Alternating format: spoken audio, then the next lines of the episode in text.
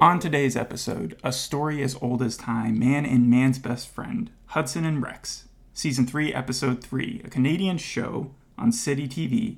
This episode was called Into the Wild. While I was doing research, I realized the show reminded me a lot of the Chet and Bernie mysteries. Uh, they were books written by Spencer Quinn. Is he Canadian?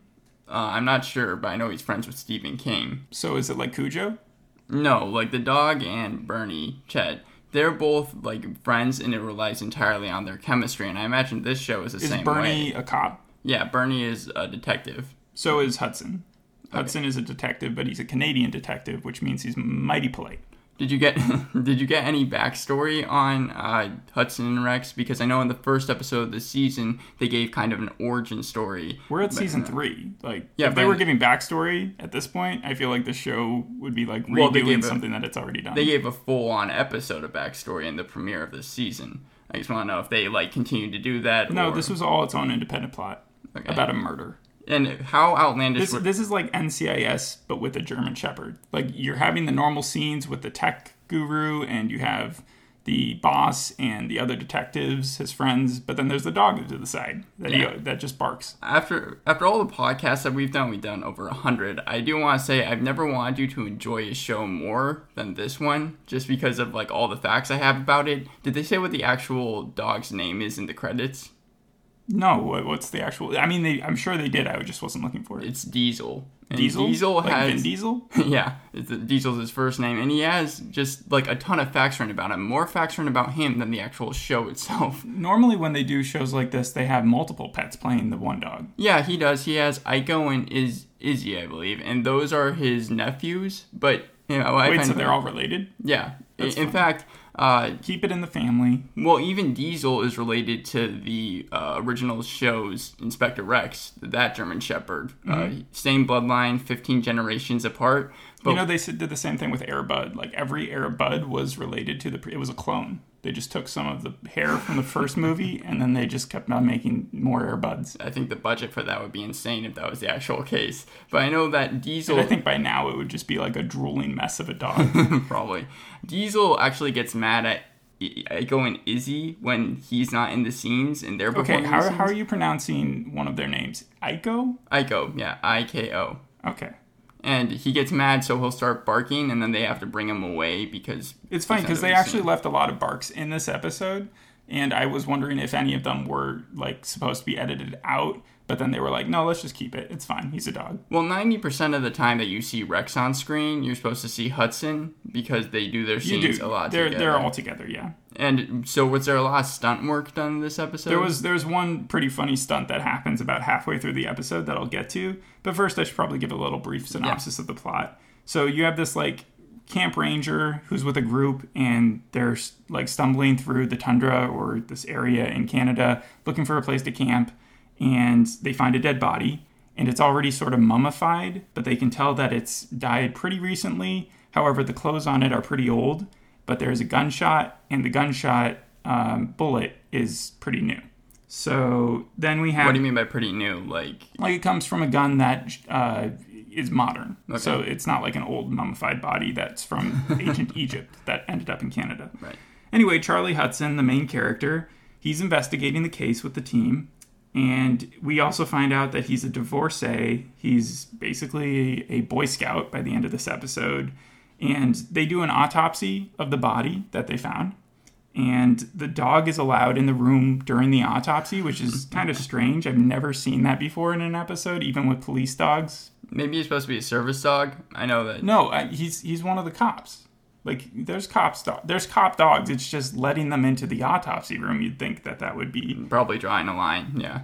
Anyways, the team sort of realizes since the body was in the middle of nowhere that the person was probably part of this group that had set off a long time ago, like 20 years back, who wanted to cut themselves off from society and had raised like there were like 20 of them out there just in the the wild Yeah. Mm-hmm. and they wanted to be left alone. And so Hudson goes and finds this reporter who went and lived with the group for a while. And the reporter is dodgy as hell, and he seems very suspicious.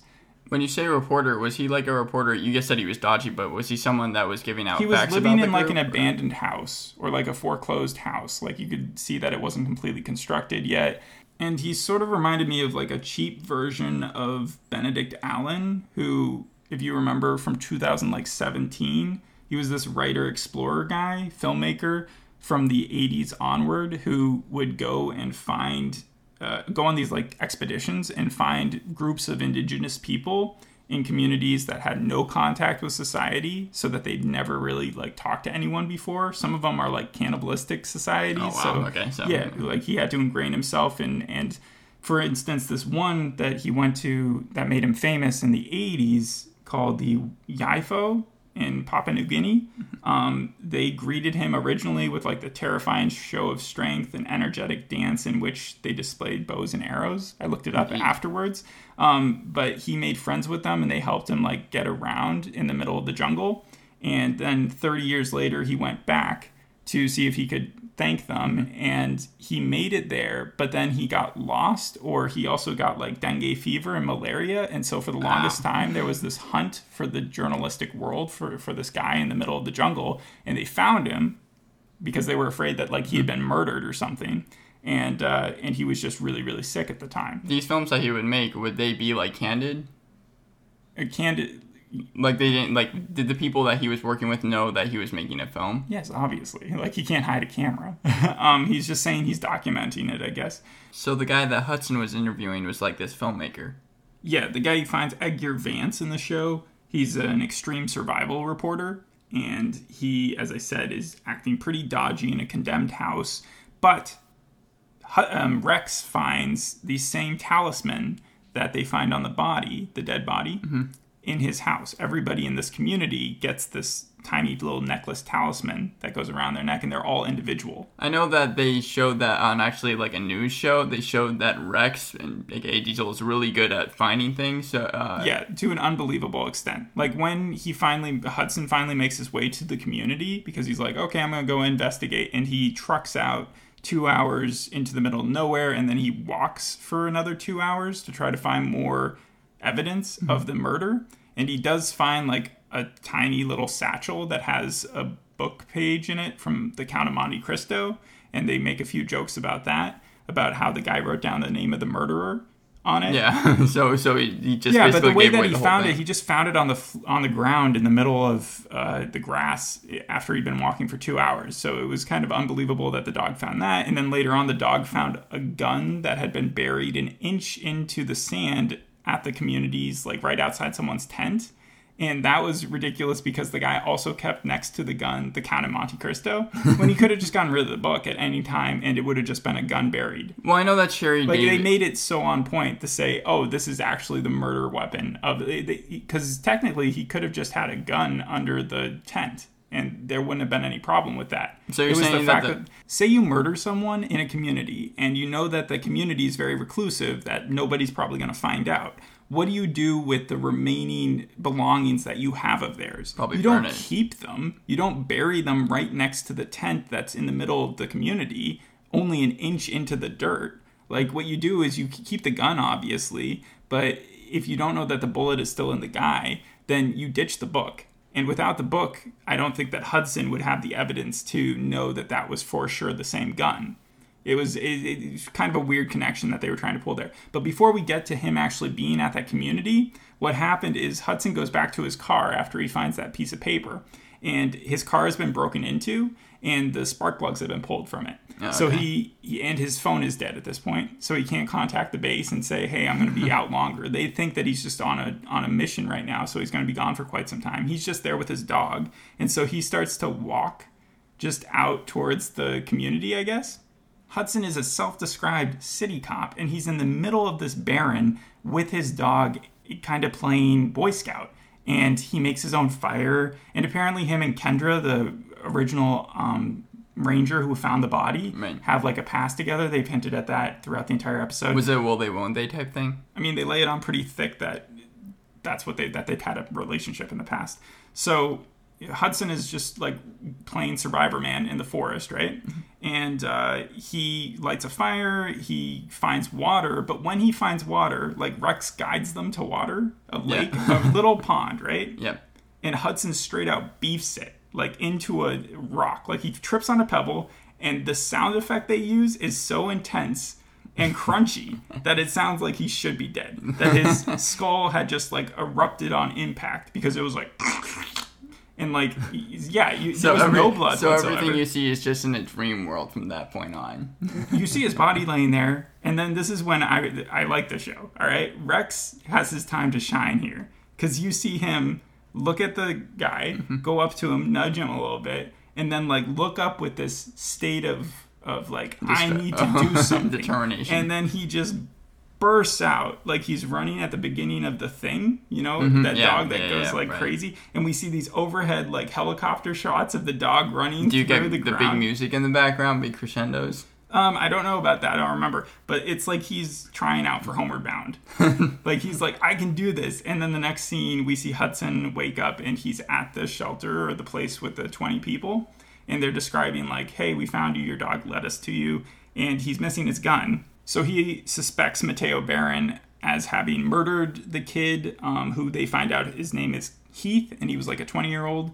And, uh, but after he questions him in like kind of just the cliche did you kill him like Yeah, type of of- yeah. questioning uh, he finds the gun outside his tent too and so you're like supposed to as an audience member think oh it's a cut and clear thing but to me i was like highly suspecting that the main leader of the group was the bad guy because he was also giving off some weird vibes Right. but it ended up being the doctor the med school um, dropout who apparently had killed his father and had told Heath about it while he was drunk and then had to kill Heath.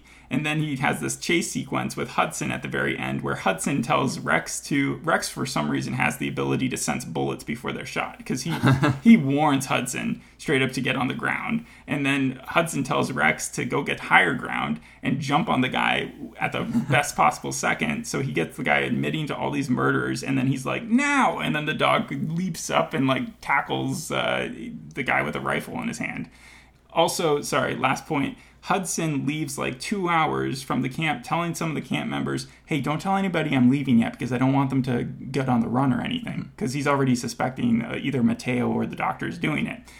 And so two hours later, he's been like gone for a long time. They realize that he's gone, and somehow it takes the doctor less time to catch up to the dude than because he has to first get the gun, like unbury Right, it, yeah. and then he has to catch up to him, and then he has to threaten him, and, and the guy still hadn't made it even like halfway to the cops that were searching for him at this point.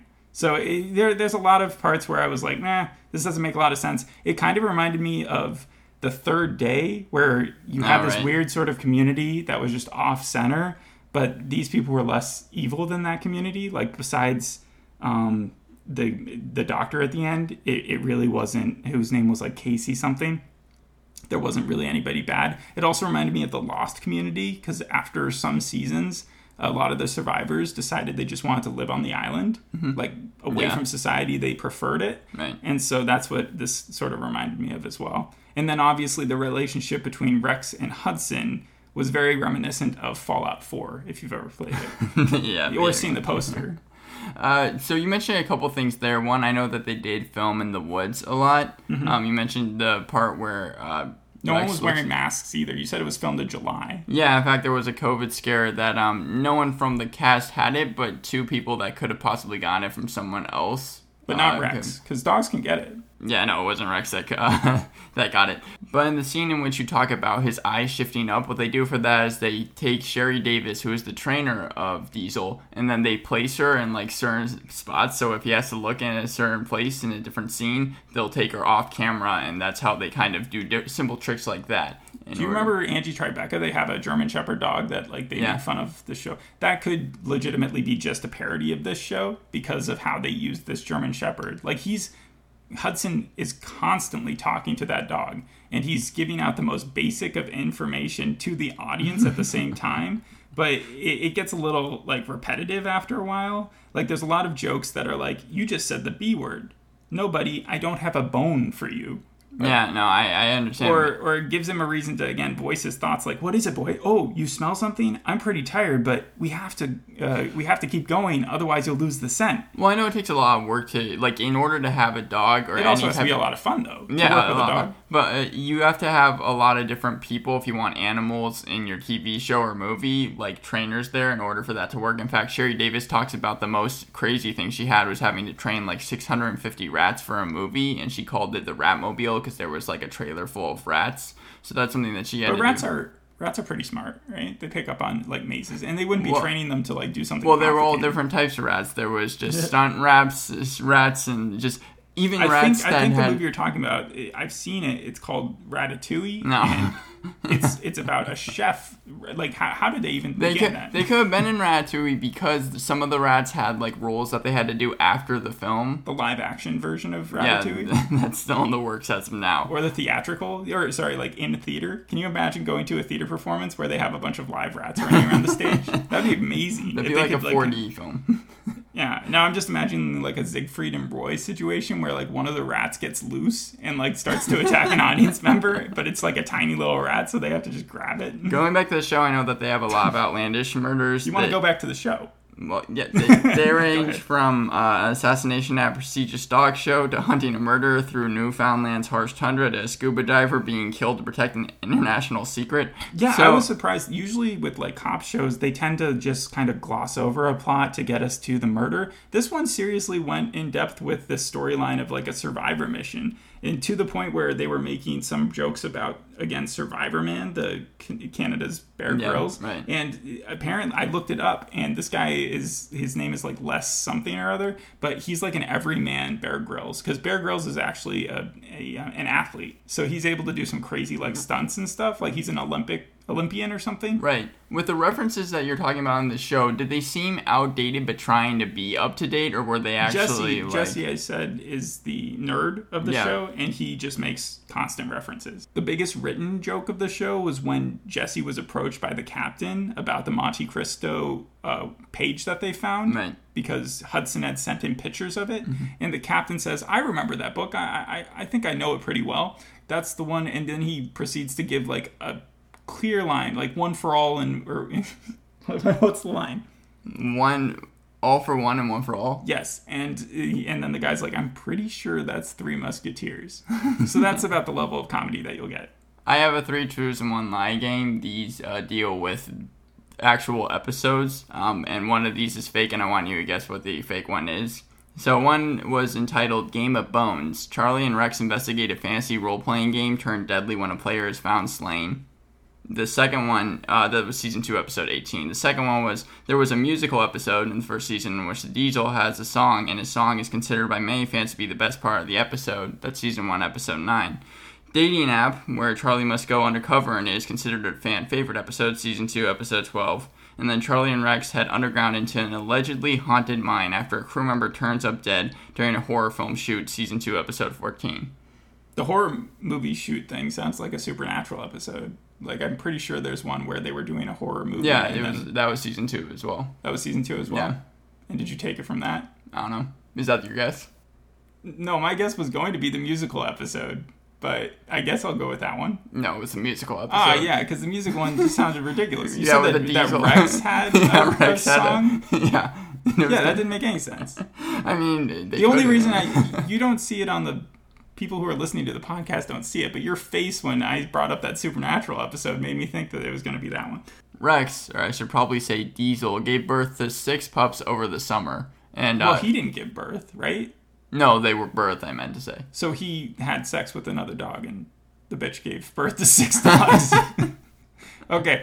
Well, one thing that's weird about that is usually dogs in training, dogs in training, usually animals that have to be trained for films and stuff, they want them to be under as much control as possible and not to like freak out. And I've heard that when you neuter an animal, it tends to make them more like Well, I know that easier when to train and such. Diesel wasn't supposed to be a acting dog. Like when he was one, he was returned because the owner was like, "I wanted to breed him, but he he, he was just too crazy." is what Sherry Davis said. So, but then uh, And yet he he got the gig. Well, Hudson and Rex came to Sherry Davis I believe this is correct, but I wasn't sure. They came to her seven years ago and were like, hey, we want to make this show. And then it just never came to fruition until seven years later, where they called her back and they were like, hey, do you have any shepherds? And she was like, sure. So Rex was supposed to be played by a different dog until one of the show, like, uh, people, one of the big execs were like, you know, I, I kind of like that dog over there. And she was like, oh, yeah, that's my dog Diesel. And then Did they decided- ever did they ever consider having a CGI dog like a Scooby Doo type? It's funny you say that because I read articles that were like, usually TV show people, like trainers, don't want to actually use dogs. They want to like use as much CGI as possible. But I don't think you can do that, especially with a show like this, What what makes you say that? because it would be a ton of money. Oh yeah. This isn't like I his thought Dark you were saying because it would just look funny. Like if you ever saw George of the Jungle 2 or something where they just CGI'd animals in, it looks so bad. Well, is were there any other animals except for dogs in this? Like, were there any birds? Because, like you said, they were in the there woods. any birds in the show? I know that in order for that, you have to have some trainers as well. Well, I mean, they were shooting the outdoors, so there's going to be like animal. I don't even remember there being any birds, so I don't even think this. Well, matters. yeah, I know that, that in order to have a lot of animals, yeah, they have animal welfare The laws. park and- ranger did was not a convincing park ranger. Like Kendra, it felt more like she was an actress who was just playing the love interest because she wasn't. She kept on giving the person notes about like, well, I taught him how to make a fire, and uh, this we got to we got to hurry up, guys, to make camp. But it's like I, I don't know. She didn't sell me on the camp ranger. Seeing some clips for it, it looked like a psych type of thing. Did it remind you of psych at all? Uh, less comedy. Um, Psych could do with a dog episode, and I'm sure they've thought about that, or if not, if not done that. Well, Like if yeah. they ever need to replace Gus in Psych, they can. Well, the show's over, so they They keep on making movies. Well, that leads to my next question because they're in final negotiations to bring this show over to the U.S. I know that it's being played in over 100 Because it's territories. Yeah, and I was going to say which uh, channel like do you think they should bring this over to if availability was not like an uh, issue? Transplant, coroner. What what did they go to? They went to CW and NBC. Okay, so one of those. it, it really doesn't matter. This is it's not gonna like break the TV ratings if it came over to the U.S. But at the same time, it's just I a think bit it of fun. premiered. I think it premiered like with 2.5 million viewers on City TV or something. Like I said, it's the number one show, and Diesel even has his Yeah, own. but if you take Bull for instance, who we which we did last episode, that has like 10 million and it's in its fifth season, and so obviously something like that, which even though it may just be filled with as much pulp as this show is, it's gonna pull more of an audience in because there are more famous people. Well, Diesel has his own trailer, his uh, own chef, and Yes, his own chauffeur. Yes, I'm not chauffeur. talking about the dog. Well, I think He the dog is the most famous. His own chauffeur, yeah. But What does that also, even mean? Like, what does it entail? Does Well, it, uh, they entail? walk them? Like, No, not, not entail I as was- entail as a wagon. Well, I was going to say that I think that Diesel is the most famous from the show because he's even taken pictures with Forever Young, which is a organization that focuses on bringing dogs, like especially older dogs, into houses. And he's even gone to like different supermarkets and places where pe- where fans are able to take pictures with him. Mm-hmm. So I, I think he's liked more than some actual actors on the show. Um, and John Reardon has even stated that Diesel is a pro. He hits his mark better than I do. So. And but I'm, I wouldn't be surprised if fans didn't know the difference between one German Shepherd and another. It's like Lassie. Yeah, no, that's fair. But the whole entire cast, I know, would because they have to, had to like learn hand signals to get him to speak. Oh, cool. Yeah, and they even post videos of him doing like parkour and stunts onto their Twitter. Like I said, I got a lot of information on Diesel here. So, Yeah, go ahead. uh, so Diesel also is three and a half years old and was previously a mobility dog helping handicapped people. He gets a podicure, which is as one article like referred to it, and a spa treatment every week, so he looks exactly like before and is on the call sheet. Um, That's like in 24, they needed to keep on having their haircuts every week because it was it, every hour was supposed to be within that Right, one day. yeah. So they needed everybody to look exactly the same. I don't think they have to go that strict with it, but I do think, yeah, like Well, you said it was every yeah, week. yeah, It, it's been every week. And Sherry Davis also owns 52 dogs at home, and she's going to be scared 52 dogs? at her home. Yeah. Is she like one of those Yeah. people who rents them? Yeah, yeah, wow, yeah. And that's crazy. How she- big is her house? Well, she's worked as that's an- like Caesar Mulan. Is that his name? yeah, that's a, that's a dog whisperer. Yeah, like that's like his type of universe. well, she's well, she's worked on Firehouse Dog and Room as the animal wrangler, and she's worked on just a ton of other Does she stuff keep as the well. rats in the same place? I don't think that she really has rats. I think that that was just that was back in 1996. So this Oh, is so most of them have probably passed away. Probably. Or we're down to like rat 53. I know she's scared the about 53rd. once Diesel is done with his acting career, I know that she's scared to bring him home because she will, and she's saying that she feels like he's going to be a couch potato because of how much work he has to do.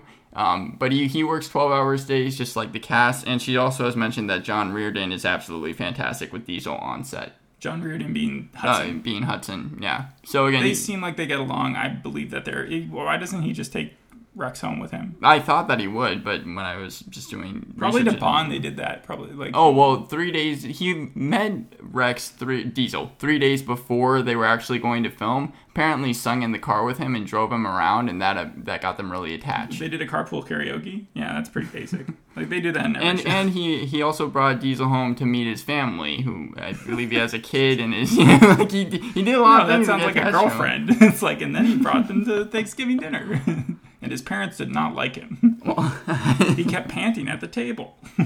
Well, yeah. and So also the show has gotten mixed reviews. I know that it's gotten like his It's hard to bash the show because I wanted to like come in there and ridicule it for stealing the same plot as every other cop show and just adding a dog component to it. But when you do add a dog component, it always makes it better. does it feel cheap though that they're doing it that way? Not when you see Rex take scenes in control and then like just again, I don't understand how Hudson survived that fall or why they used that sound effect. I'm gonna play it back after the show for you because it was just nuts. I, it, it's He got was he was dead. He was dead on the ground, and that should have been the end of the show, or at least when Rex took over. The first season was 13 episodes, the second season was 19 episodes, but they decided to take the last three episodes of the first season and just play it as the first three episodes of the second. So this epi- so this season's supposed to be the first one with actually 16 episodes.